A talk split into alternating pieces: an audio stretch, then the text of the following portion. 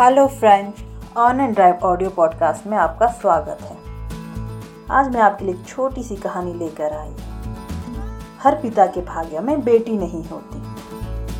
राजा दशरथ जब अपने चारों बेटों की बारात लेकर राजा जनक के द्वार पर पहुँचे तो राजा जनक ने सम्मान पूर्वक बारात का स्वागत किया। तभी दशरथ जी ने आगे बढ़कर जनक जी के चरण छू लिए। चौंक कर जनक जी ने दशरथ जी को थाम लिया और कहा महाराज, आप बड़े हैं, वर पक्ष वाले हैं। ये उल्टी गंगा कैसे बहा रहे हैं? इस पर दशरथ जी ने बड़ी सुंदर बात कही।